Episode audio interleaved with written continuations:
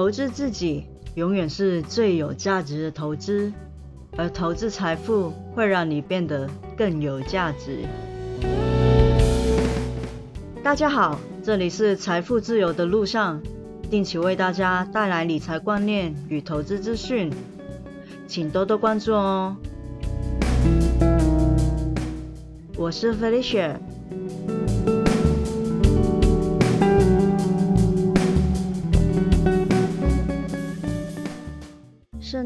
刚过去不久，希望大家都过了一个愉快的圣诞节，也希望大家手头上的标的可以送大家圣诞礼物，或者是新年的礼物，让大家多赚一点钱。最近最近还蛮不错的，这几天来说，台股不错，美股的话，因为他们放假嘛，所以就没有开市，或者是还好。这几天来说，我个人在台股的操作部分是赚比较多的，有两档股票是投资比较小的金额去试单。算是稍微呃比较中短期的投资吧。那目前来说，哎也蛮不错，它的发动的时间比我预期的早了，所以有点觉得好像买的不够多。不过也没关系，因为本来就是适当的状态，它表现好也 OK，也是赚钱。没有买到的部分，我就再去研究一下，看有什么可以。中短期去投资的，因为目前手头上的部位来说，长期投资跟中长期的投资其实已经比较满了，所以目前会比较考虑稍微做一些可能几个月的波段的操作。那我不是说建议大家也是这样做，每一种股票或者是投资的产品，你一定要先做功课，去研究它到底是什么。才去购买，不要只听名牌。那无论是中短期、短期、中长期或者是长期也好，只要你够了解自己购买的到底是什么的话，我都觉得没有问题。那个人来说是不建议单冲啦，单冲的风险比较大，赚到的钱也没有那么多。其实有一些投资朋友，他们的个性比较保守，所以他们会比较倾向投资一些很稳定那种股票。通常他们会选择每年都会配息，而且息利率还蛮高的股票。但是也要留意，只看配息来买股票，可能也是错误的。只看内级的报酬也是错的。到底是为什么呢？今天要为大家讲的是那些你投资时可能会犯的错，六个 NG，不要再犯了。一个，为了配息去买股票，错。你知道有时候只看值利率而决定买一档股票，有可能会比买所谓的标股更大风险吗？台湾的投资人似乎都特别钟爱高股息，高股息的股票和 ETF，即便部分的股价走势是常年往下的，仍然会受到投资者的追捧。但是高值利率就等于好股票吗？配息严格来说，只是把你左边口袋的钱移到你右边的口袋，唯有填息，那配给你的息才是真正有赚到的钱。高值利率，但是填不了息，也会让你整体的报酬不如预期。有些公司是因为发展的已经够大、够成熟，不会再有大的创新或者是扩产的投资，所以分配比较多的盈余给股东们。但有一些公司却是因为股价被杀到超级无敌低档，而极利率本身就是。现金股利除以股价，所以股利就算不变，只要它的股价一直跳水，都会显得它值利率很高。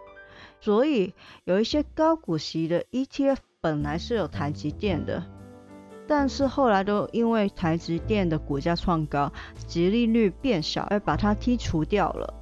还有一些公司是长期经营不佳的，只是卖掉了一些资产，获得一次性的收益，才会配出高息，不代表这个是值得长期投资的标的，甚至短线投机都很容易会套牢。殖利率是其中一个判断公司状况的项目，毕竟能够持续的配息几年甚至更长的时间，代表了公司够成熟。也够稳定，但是投资不要只看值利率，还要了解它背后造成值利率高低的原因。要记得，股票的投资选一是资本利得加股利减总交易成本，股利也就是配息，只是其中的一环，不要赚了股息配了价差。如果你是需要有稳定的现金流进账的纯股族。只要你笃定那个公司够稳健，未来五年到十年都有同样或者是更加的现金流，而整体是往好的方向去发展，那你仍然可以考虑把股息纳入首要的考量之一。第二，只要买对了股票，在任何的价格买进卖出也无所谓。错。很多一般人都会犯一个错误，就是追高杀低，买了不值得买的股票，亏损了固然是合理，但明明买对了股票，却在高档买进或者是廉价贱卖，那个公司再好都没有用，就像是在错了时间遇上了对的人，还是只能留个遗憾。所以买对了股票，买卖错了价格。一样会为你带来亏损的风险。部分的股票有时候的确是值得投资者去追加，但追加前还是要分清楚，目前的股价是高档了吗？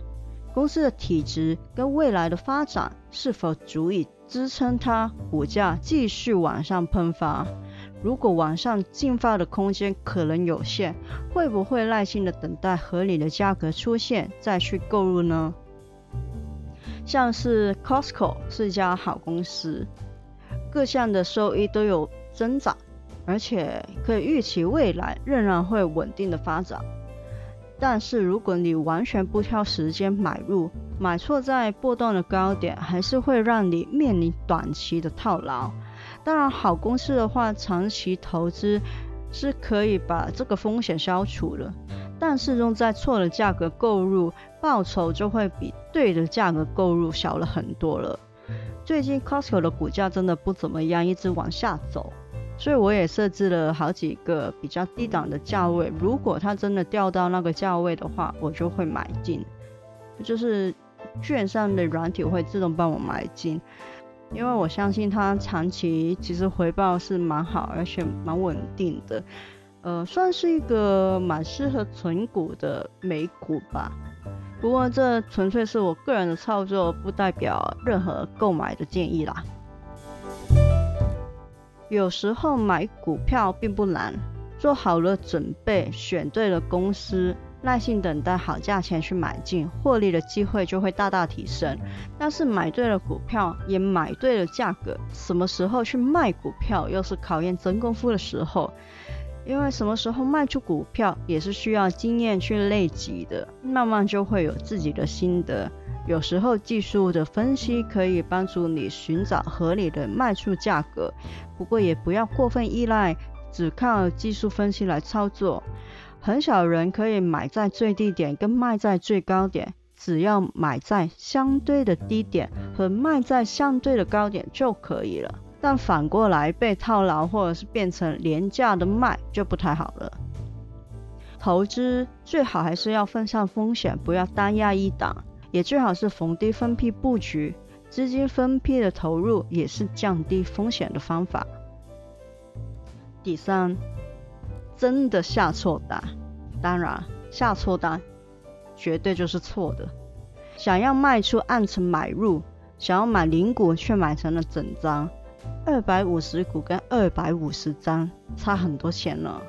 如果真的按错户头有没有金额可以交割的话，怎么办呢？没有钱交割，可能会面临民事、刑事、行政上的责任，还会影响你的信用评级。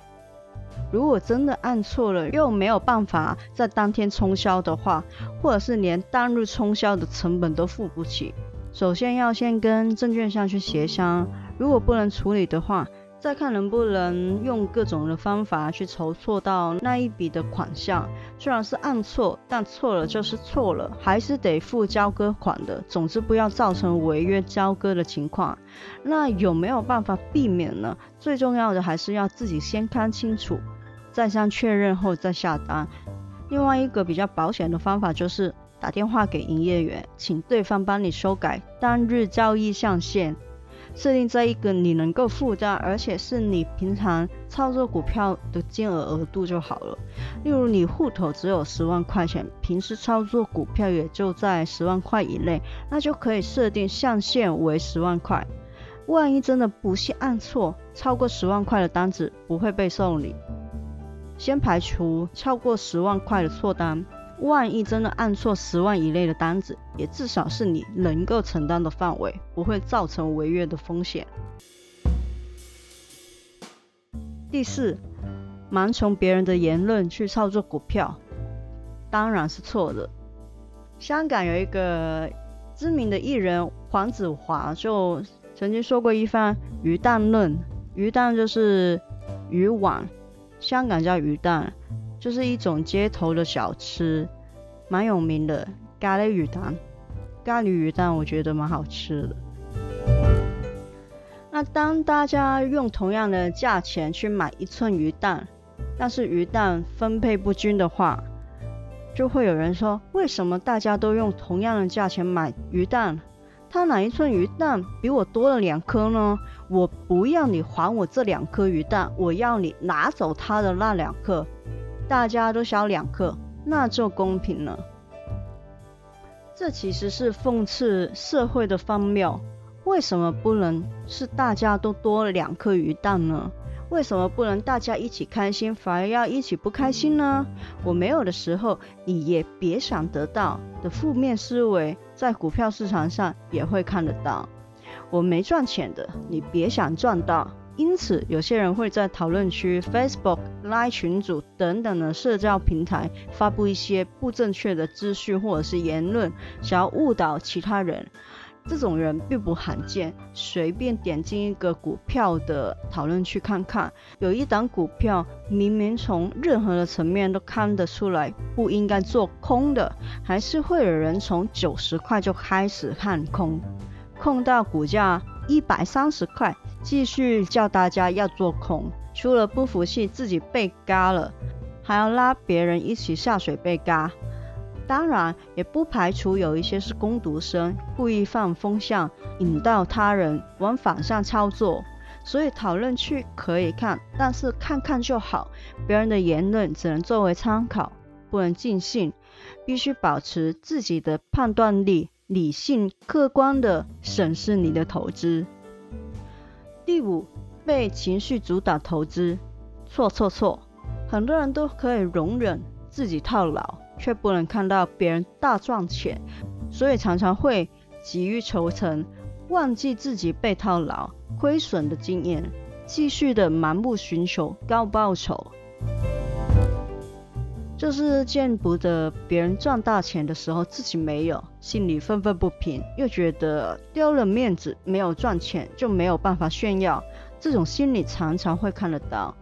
但是被情绪主导，往往就是代表没有办法理性的做出判断，急于要赢过谁谁谁，最终很可能会输得一败涂地。停损、资金控管、资产配置是最基本要做得到的。真的亏了就要认，不要坚持抱住没有那个价值的股票，也不要为了赢过谁，盲目的追求高报酬而忽略背后的风险。投资买卖，恪守纪律是很重要的。第六，累积报酬与年化报酬傻傻分不清。部分的基金会写出高的累积报酬来吸引投资人去购买。但是累积的报酬与年化的报酬可以差很大，你又知道吗？一项累积报酬很高的投资项目，可能年化报酬还比不上你的定存。如果你知道这个真相，还会去投资吗？累积的报酬与年化报酬有什么分别呢？举个例子，一样是十万块的本金，最终一样是得到两万块的报酬。累积报酬同样是二十趴，但是一个只用了一年的时间就完成，一个却花了十年的时间去完成。你猜年化的报酬率会相差多少？用一年时间就完成的年化的报酬率是二十趴，用十年的时间去完成的年化的报酬率大概就只有一点八四趴而已。只按内积的报酬去看的话，很容易会忽略时间的因素而产生误判。比起单纯的赚多少钱，用多少时间去赚钱也是需要一并去考虑的。绩效差异会让实际的回报相差很远。累积的报酬与年化的报酬差异很大，投资前要看清楚。今天的节目就到这里。希望大家喜欢，如果喜欢的话，请记得订阅我的节目，分享给你的朋友、亲人听。